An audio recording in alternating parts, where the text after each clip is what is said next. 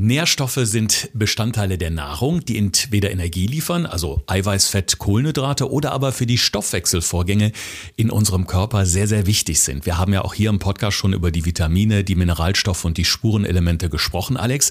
Aber heute geht es ja quasi um das Gegenteil, nämlich die sogenannten Antinährstoffe. Was steckt denn dahinter? Ja, das klingt ja schon mal ganz mysteriös oder ganz fies in Anführungsstrichen. Dass man denkt, oh mein Gott, was könnte das Schlimmes sein? Gehört letztendlich zu einer Art oder teilweise zu den sekundären Pflanzenstoffen. Und es gibt halt wirklich auch äh, sehr gesunde Lebensmittel, wo das vielleicht mit drin ist. Und deshalb wollen wir uns das mal genauer anschauen, dass ihr mit gutem Gewissen euch auch gesund ernähren könnt. Gesund gefragt. Fünf Tipps für deine Gesundheit.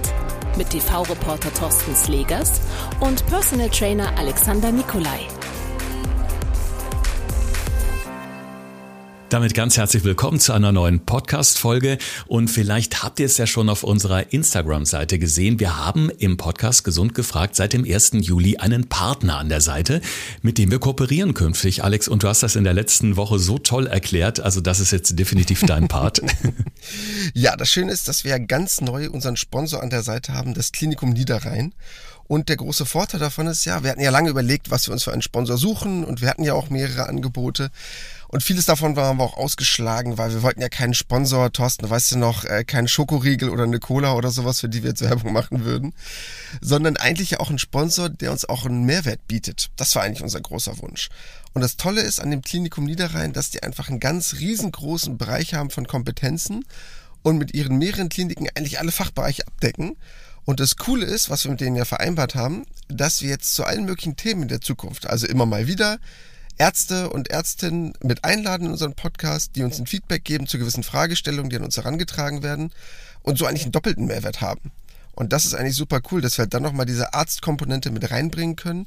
Und deshalb finde ich das äh, total super und bin total begeistert, dass das jetzt so geklappt hat. Ich freue mich da auch total drüber und ich mag ja diesen Begriff Partner in dem Fall fast lieber als Sponsor, denn es ist ja eine Partnerschaft. Wir ergänzen uns natürlich einmal die Ernährungskomponente, wo du unser Fachmann bist. Ich stelle viele, viele Fragen, stellvertretend auch für unsere Hörerinnen und Hörer. Und wenn da natürlich noch Fachärzte und Ärztinnen dazukommen, Genial, ich freue mich drauf. Jetzt aber nochmal zum heutigen Thema, die Antinährstoffe. Anti klingt ja per se erstmal immer schlecht. Das heißt, im schlimmsten Fall können uns Antinährstoffe krank machen. Das kann man ja auch nachlesen, wenn man es einfach mal googelt. Aber ich bin so ein bisschen zusammengezuckt erstmal, als wir über dieses Thema gesprochen haben. Denn äh, da fiel ja auch das Thema sekundäre Pflanzenstoffe. Und bei sekundären Pflanzenstoffen denkt man ja erstmal, kann er gar nicht so schlecht sein. Ja, man denkt natürlich absolut in erstmal total schlimmen Dimensionen, dass man denkt, jetzt esse ich nur noch ungesunde Lebensmittel, was ist denn da los? Alles, was vorher gesund war, ist auf einmal ungesund. Nein, so ist es ja nicht. Aber es kann halt sein, dass wirklich eine gewisse zu hohe Menge oder durch eine zu falsche Zubereitung oder durch eine sehr einseitige Ernährung man eventuell zu viele von diesen zu sich nimmt, was dann halt auch wirklich einen negativen Aspekt in der Ernährung mit sich bringen könnte. Man spricht ja hauptsächlich von neun Antinährstoffen. Welche sind das genau? Also, ich glaube, einige von denen hat man schon oft gehört, die man auch vielleicht schon ein bisschen so, ich sag mal böse gesagt, negativ behaftet hat. Ne? Also ich glaube sowas wie zum Beispiel Gluten, da denken viele schon so, okay, Glutenunverträglichkeiten, denken schon an einige negative Bereiche. Aber da gehört zum Beispiel Phytinsäure dazu, Tannine, Lektin, Oxalat, Saponine, Trypsin. Ich glaube, das sind Sachen, die vielleicht vielen noch nicht unbedingt was sagen. Ähm, aber die wollen wir gleich mal ein bisschen genauer uns anschauen, wo das überhaupt alles mit drin ist und was das mit dem Körper letztendlich machen kann. Aber viele davon sind schon so ein bisschen in Verruf, machen wir uns da mal nichts vor. Ja, also bei diesen vielen Fremdwörtern, die gerade gefallen sind, musste ich natürlich auch mal nachschauen, was gehört eigentlich alles dazu. Und äh, ja, da waren ganz viele alte Bekannte dabei. Und äh, wir sprechen hier im Podcast ja auch immer davon, wie gesund beispielsweise die Hülsenfrüchte sind und wie wichtig die auch für unseren Körper sind, antientzündlich etc. Wir haben mehrere Folgen darüber gemacht, auch über genau diese positive Wirkung der ähm, Hülsenfrüchte auf unseren Körper und den Stoff Stoffwechsel. Aber auch da gibt es eben diese Antinährstoffe. Und du hast gerade schon gesagt, ähm, das ist nicht irgendwie immer gleich. Man reagiert ja sehr individuell auf Lebensmittel, ähnlich wie bei den Allergien oder Lebensmittelunverträglichkeiten. Aber Hülsenfrüchte und Antinährstoffe ich könnte mir vorstellen, jetzt sind erstmal viele doch ein bisschen verunsichert, die sich sagen, Mensch, das soll doch so super gesund sein. Was sind denn das für Stoffe da drin, ähm, die, die unter Umständen nicht gut für den Körper sein können? Also du könntest jetzt zum Beispiel, weil du das Thema Hülsenfrüchte angesprochen hast, es ist immer ein Komplex sozusagen. Du kannst nicht sagen, der eine Antinährstoff ist nur da drin oder nur dort. Es gibt quasi immer eine gewisse Menge, die halt in einzelnen Lebensmitteln mehr oder weniger vertreten ist. Aber beim Beispiel Hülsenfrüchte hättest du jetzt zum Beispiel das Lektin oder auch zum Beispiel das Trypsin. Das wären zum Beispiel so zwei Bereiche, wo man so ein bisschen sich Gedanken darüber machen könnte, okay, wie stark können die einen beeinflussen? Und vielleicht nehmen wir mal das Lektin. Hm, wenn du das Lektin so vorstellst, kann das zum Beispiel dazu führen, ähm, dass sich das an den Zellmembranen gewisse Reaktionen auslöst und in Verbindung mit Kohlenhydraten kann das zur Verklumpung von Blutzellen führen. Das kann zum Beispiel dazu führen, dass Kopfschmerzen entstehen, Müdigkeit, Magen-Darm-Beschwerden und sowas kommt halt leider in Anführungsstrichen auch relativ oft in Hülsenfrüchten vor. Und ich glaube, was man sich so ein bisschen Gedanken dabei machen muss, wieso kommt das denn in so vielen gesunden Lebensmitteln erstmal vor, ist, dass sie eigentlich die Hauptaufgabe haben, gewisse Fressfeinde von der Pflanze abzuhalten. Das heißt, sie sind eigentlich dafür da, extra die Verdauung ein bisschen schwieriger zu machen. Und das hat halt in einem gewissen Rahmen Vorteile als auch Nachteile. Weil wir haben uns ja zum Beispiel schon mal über das Thema Ballaststoffe unterhalten. So ein ganz einfaches Beispiel. Die sorgen natürlich dafür, dass die Verdauung banal gesagt erschwert wird, was aber einen positiven Nebeneffekt hat, weil sie dadurch verzögert wird, besser für den Blutzuckerspiegel. Also, ne, was auf der einen Seite positiv ist, ist so wie Engelchen und Teufelchen auf deiner Schulter, hat halt Vor- und Nachteile. Und ich glaube, da ist halt das Wichtige dann zu sagen, was kann ich denn dann zum Beispiel tun gegen dieses Thema und wie kann ich darauf reagieren, und mich möglichst optimal ernähren. Genau, das wäre jetzt nämlich genau meine Frage. Das heißt, da ist es wahrscheinlich auch so ein bisschen letztendlich das Maß, das entscheidet. Also wie viel Hülsenfrüchte esse ich so beispielsweise im Laufe einer Woche oder äh, ja, wie viel ist gut und äh, wie viel ist vielleicht schon zu viel. Das heißt, man muss so selbst so ein bisschen ja den eigenen Körper unter Beobachtung nehmen, um eben vielleicht mal ein bisschen dokumentieren, woran könnte es liegen, dass ich häufiger mal Kopfschmerzen habe oder dass ich vielleicht mal Probleme Probleme mit der Verdauung habe, um das so ein bisschen mit den Lebensmitteln in Verbindung zu bringen. Es gibt ja auch so dieses ja, Ernährungstagebuch, was wir auch schon mal empfohlen haben, wenn man öfter mal Beschwerden hat, um vielleicht Zusammenhänge besser rauszukriegen. Ja, ganz wichtiger Punkt. Ähm, gerade bei sehr gesunden Lebensmitteln, ne, ich finde die immer noch super, ich finde das immer noch toll, aber die Menge ist halt ganz oft entscheidend.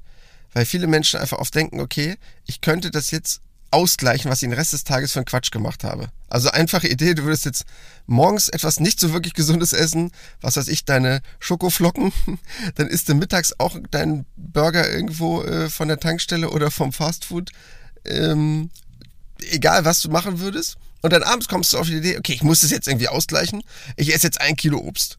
Oder ich esse jetzt ein halbes Kilo Hülsenfrüchte. Wo der Körper dann sagt, sag mal, spinnst du, wie soll ich das denn verstoffwechseln? Weil halt gesunde Lebensmittel für den Körper im positiven Sinne eine gewisse Herausforderung sind. Wenn du es aber auf den Tag aufteilst, also meinetwegen, weil du morgens in dein Müsli ein paar Kerne reinschmeißt, ein paar Sonnenblumenkerne, mittags ein bisschen Gemüse hast und dann abends ein paar Hülsenfrüchte zum Beispiel, sagt der Körper ja super, vielen Dank. Aber dieses punktuelle, übertriebene, da streikt er halt dann ein bisschen. Und das kann ich aber hauptsächlich zum Beispiel durch die Zubereitung mit beeinflussen. Mhm. Das heißt, äh, in dem Fall wäre es sinnvoll, einige, äh, also ich gehe jetzt mal vielleicht auf die Gemüsesorten oder so oder äh, Gemüseprodukte, wäre es da in jedem Fall sinnvoll, beispielsweise zu sagen, ich esse das nicht roh oder so als Gemüsestick oder Dip oder wie auch immer, sondern ich koche das lieber oder dünste das lieber? Ja, perfekt. Also gerade bei Sachen, die ein bisschen schwerer verdaulich sind. Bei vielen Gemüsesachen ist es relativ einfach. Ne? Das, glaube ich, ist für viele vorstellbar, ist relativ einfach so zu verstoffwechseln, auch wenn es nicht unbedingt gekocht ist. Aber Hülsenfrüchten, wo viele vielleicht auch Probleme haben mit Magen-Darm-Geschichten oder es ein bisschen schwerer verstoffwechseln, kann man es ganz banal einfach vorher einweichen.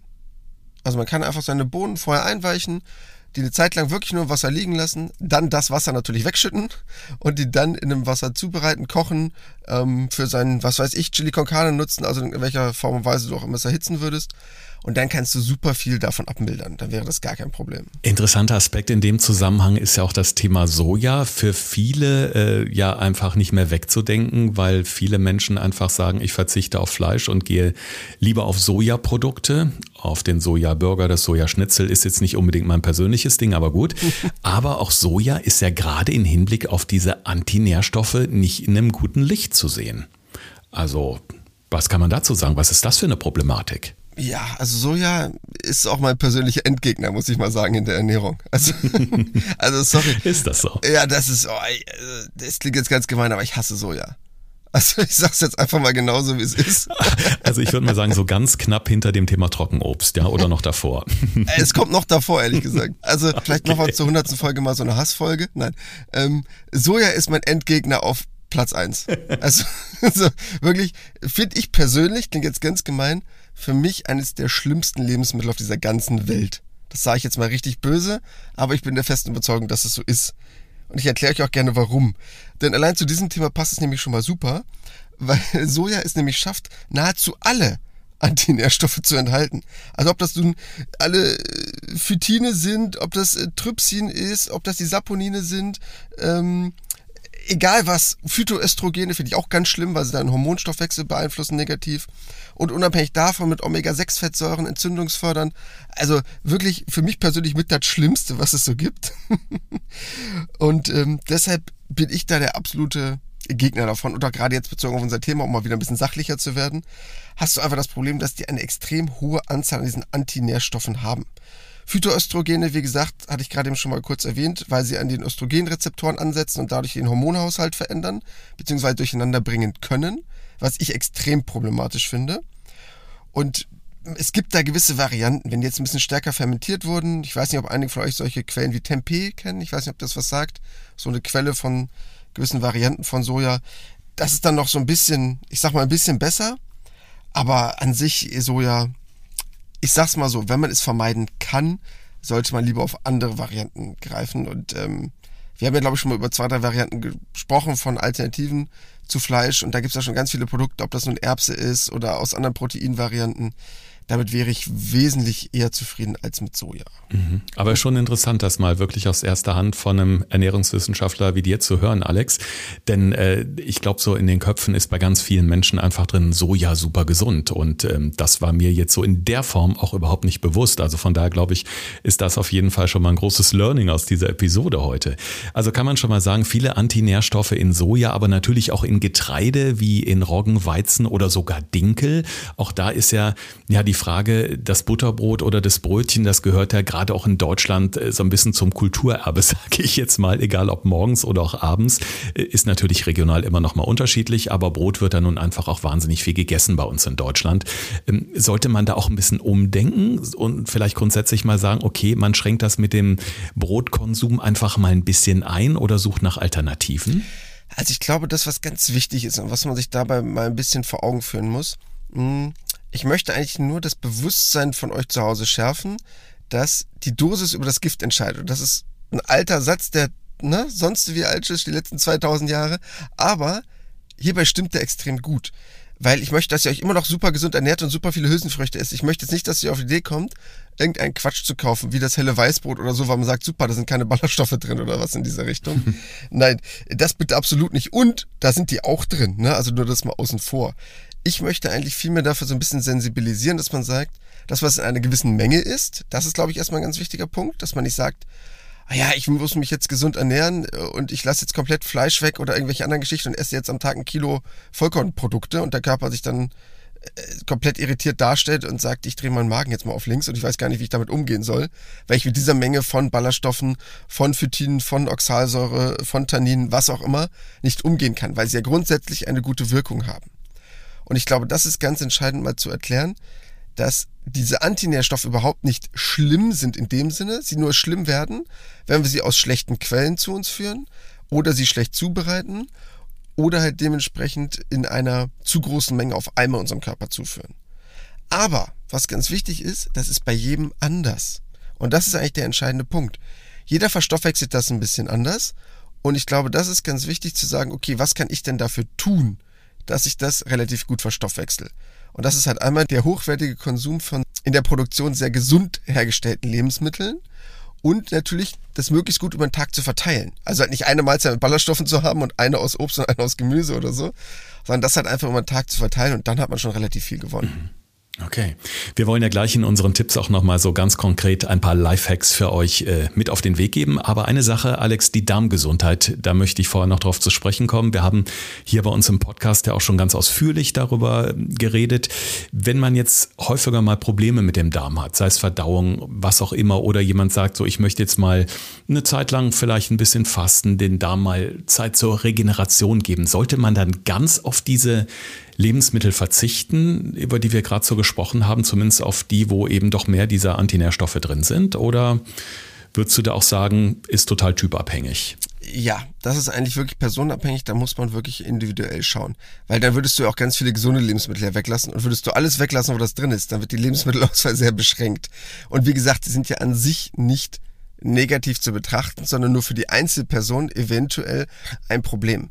Denn wofür ich eigentlich hauptsächlich die Sinne schärfen möchte, ist, dass Ernährung etwas extrem Individuelles ist. Und bloß weil ich mich super gesund ernähre, heißt es das nicht, dass ich auch Probleme haben kann. Denn das ist ein großer Trugschluss. Weil viele Leute denken, ach, ich ernähre mich super gesund, ich nehme nur Vollkornprodukte, ich esse wenig Fleisch, ganz viel Fisch, Omega-3-Fettsäuren, bla bla, egal was ich jetzt noch alles aufzählen würde, die können trotzdem Magen-Darm-Probleme haben. Weil das eine mit dem anderen einfach nichts zu tun.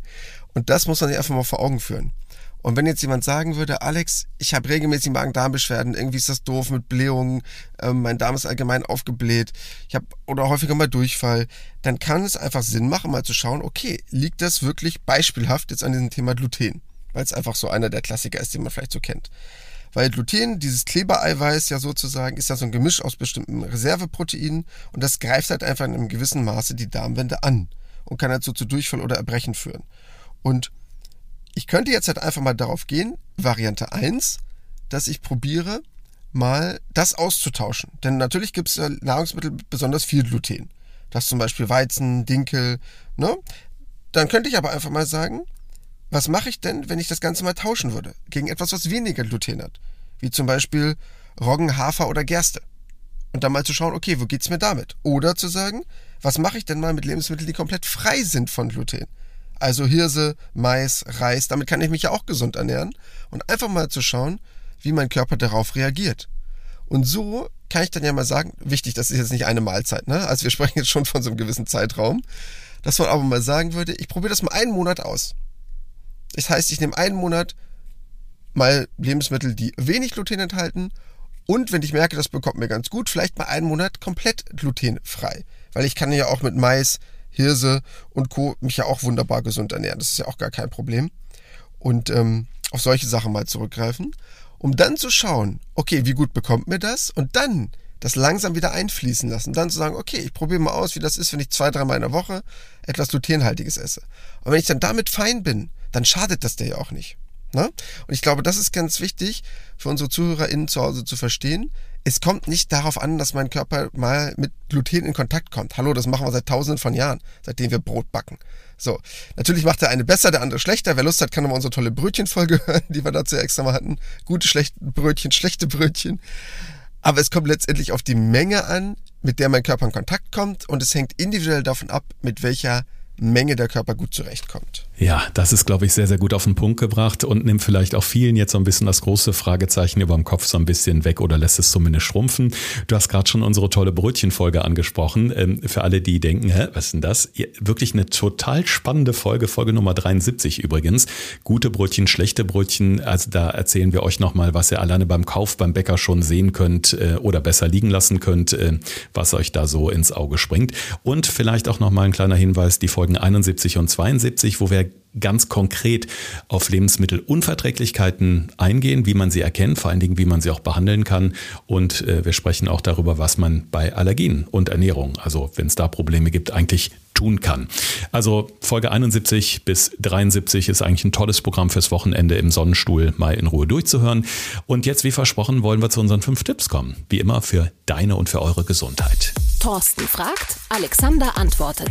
In diesem Podcast erfährst du alles über Ernährung und Fitness.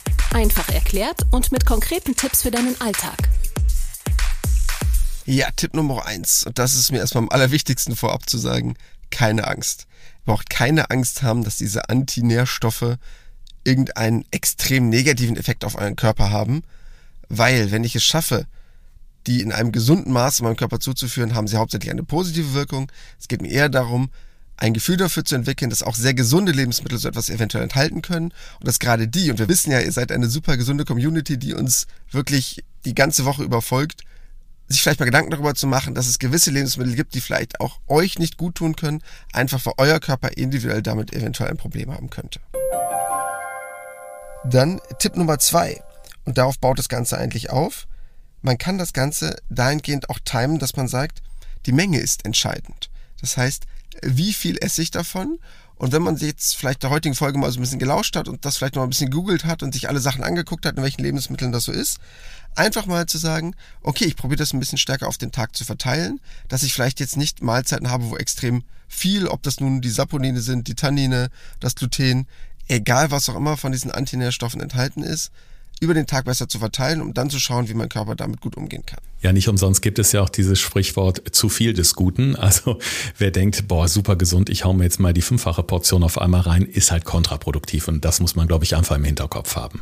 Ja, und das wäre es letztendlich bei allem. Na, ne? also ich sag's mal ganz blöd, auch acht Liter Wasser sind irgendwann ungesund. Ne? Also man kann den Körper auch von Mineralien zum Beispiel ausschwemmen, wo jeder sagen würde, du kannst nicht zu viel trinken, selbst das würde gehen. Also jetzt mal ein ganz banales Beispiel, aber irgendwann ist von allem Guten zu viel. ja, und Tipp Nummer drei, einfach mal ausprobieren. Ausprobieren, wie der Körper auf gewisse Bereiche reagiert. Das heißt, wenn ihr sagt, ich habe eine gewisse Unverträglichkeit oder ihr merkt nach dem Konsum von gewissen Lebensmitteln, oh, ich habe damit ein Problem, einfach mal dieses Lebensmittel sich ein bisschen genau anschauen. Sind da vielleicht Antinährstoffe drin, die euren Körper negativ belasten könnten? Um dann zu sagen, wie ist es, wenn ich das Ganze mal weglasse? Wir hatten gerade eben das Beispiel Gluten. Also mal einen Monat zu sagen, ich nehme mal vielleicht Getreidesorten, die ein bisschen weniger Gluten enthalten, weil man merkt, darauf reagiert der Körper gut, einen zweiten Monat hinten dran zu hängen und dann mal komplett darauf zu verzichten. Und hauptsächlich dann Getreidesorten zu nehmen, die gar kein Gluten mehr enthalten und einfach mal zu schauen, wie reagiert euer Körper darauf, dass man trotz einer gesunden Ernährung vielleicht noch ein bisschen euch ja, wirklich das Leben ein bisschen leichter machen kann. Also ich finde, man kann das ja wirklich sehr gut austesten. Also ich esse zum Beispiel abends eigentlich ganz gerne auch Salat. Merke aber auch, wenn ich jetzt später am Abend, so gegen acht oder so, einen Salat esse, ja, der arbeitet halt, ne? Der Verdauungsprozess ist halt im Gang und ich kann nicht so gut schlafen. Nehme ich aber jetzt das Zeug, was ich in den Salat schmeiße und nehme es in die Pfanne und dünste es leicht an, ist es direkt wesentlich bekömmlicher. Und ich glaube, das ist vielleicht mal so ein Beispiel, ja, aus dem wahren Leben sozusagen, was ja ganz klar macht, also dass alleine die Zubereitung ja schon eine Menge einfach auch verändern kann für uns. Ja, und das macht ja schon so einen riesen Unterschied, weil wenn eine Leute sagen, ja, ich esse meinen Salat und da ist ganz viel Rohkost drin und ich fühle mich jetzt super toll und gesund dabei, wenn ich den zubereite, danach dann aber so total schwer im Magen liegen habe. Und es reicht schon, wenn ich das vielleicht ein bisschen erhitze oder vielleicht ein bisschen von der Vorbereitung her besser vorbereitet habe. Das wäre nämlich jetzt auch genau mein nächster Tipp, nämlich Tipp Nummer 4. Thema Einweichen. Das heißt, einfach nur es vorher eingeweicht zu haben, dass man nun die Hülsenfrüchte, ob das nun die Bohnen sind, ob das die Kidneybohnen sind, die weißen Bohnen, egal was, vor der Zubereitung ein bisschen eingeweicht hat und dann merkt, ey super, die bekommen jetzt total top, dann habe ich ja schon alles richtig gemacht. Da habe ich immer noch ein super gesundes Lebensmittel habe es halt nur für meinen Körper besser vorbereitet. Und das ist mir eigentlich ganz wichtig, dass man nicht sagt, ich möchte auf irgendwas Gesundes verzichten, sondern ich möchte das Gesunde besser zubereiten, dass mein Körper es noch besser quasi vorbereitet bekommt vielleicht. Ja, und dann mein letzter Tipp. Ich wiederhole ihn einfach, auch wenn ich jetzt vielleicht viele böse Hasskommentare bekomme. Soja ist der Endgegner. Also wirklich, wenn ihr schafft, Soja zu vermeiden, wäre ich total glücklich. Ich weiß, dass das für viele der heilige Gral ist und der Ersatz zum Thema Fleisch. Aber bitte, ähm, vor 10, 15 Jahren wäre es jetzt vielleicht ein bisschen gemein gewesen, was ich gesagt hätte. Aber mittlerweile weiß man sehr viel über das Thema Soja. Ich bin auch nicht der Einzige, der so denkt. Vielleicht ist meine Herangehensweise auch ein bisschen radikal. Aber es gibt so viele Fleischalternativen, die man mittlerweile sehr gut nutzen kann. Ob das nun aus Erbsen ist, aus anderen Bereichen, die da sehr, sehr gesund sind, wenn man jetzt gerne Vegetarier oder sich vegan ernähren möchte. Da gibt es wirklich so viele gesunde Alternativen. Probiert's mal aus, euer Körper wird's euch danken. Ich wäre total glücklich, wenn Soja einen kleinen Rückschritt auf der Welt erleben würde. Die Antinährstoffe waren heute beim Podcast Gesund gefragt unser Thema. Und ja, ich äh, habe dann äh, ehrlich gesagt auch erstmal so ein bisschen aufgeatmet, weil ich auch erstmal dachte, so viele gesunde Sachen und dann doch so viele Antinährstoffe. Aber Alex, du hast uns wie immer super aufgeklärt und äh, ich glaube, wir horchen jetzt mal so ein bisschen mehr in uns rein, auch beim Thema Essen und wie wir gewisse Produkte einfach auch äh, ja so vertragen. Vielleicht an der Stelle auch nochmal der Hinweis auf unseren Instagram-Feed, Podcast Gesund gefragt. Ähm, da habe ich so in letzter Zeit auch beobachtet oder auch gelesen, dass ja doch relativ viel Feedback von unseren Hörerinnen und Hörern kommt, die auch reinschreiben, was sie so für Erfahrungen haben. Und es wäre für uns eigentlich nochmal interessant, äh, mal, mal so zu gucken, was hat unsere Community für Erfahrungen mit den Antinährstoffen. Ja, auf jeden Fall. Deshalb schreibt uns das nochmal total gerne rein. Und deshalb war mir eigentlich auch dieses Thema Antinährstoffe total wichtig, weil sich ja wirklich viele von unseren Leuten extrem gesund ernähren. Das hören wir ja auch, auch in den Rückfragen, die sind schon sehr fachspezifisch, die sind sehr genau. Da merkt man, dass ihr einfach Ahnung habt von diesem Thema Ernährung. Das finde ich total super.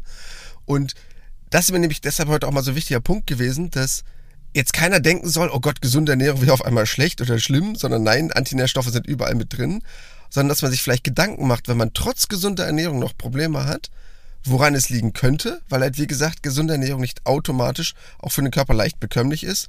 Bloß weil etwas per se ein gesundes Lebensmittel ist, heißt es nicht, dass es für den Körper auch leicht zu verstoffwechseln ist.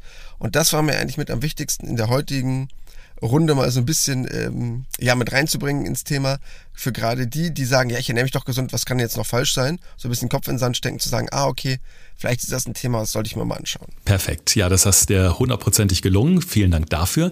Und ähm, in den Shownotes zu dieser Episode werden wir natürlich nochmal ähm, ja, ein paar klickbare Links reinpacken, wie ihr auch direkt zu uns Kontakt aufnehmen könnt. Wie gesagt, äh, Messages äh, oder Direct Messages, wie man so schön sagt, gibt's bei Insta natürlich auch immer.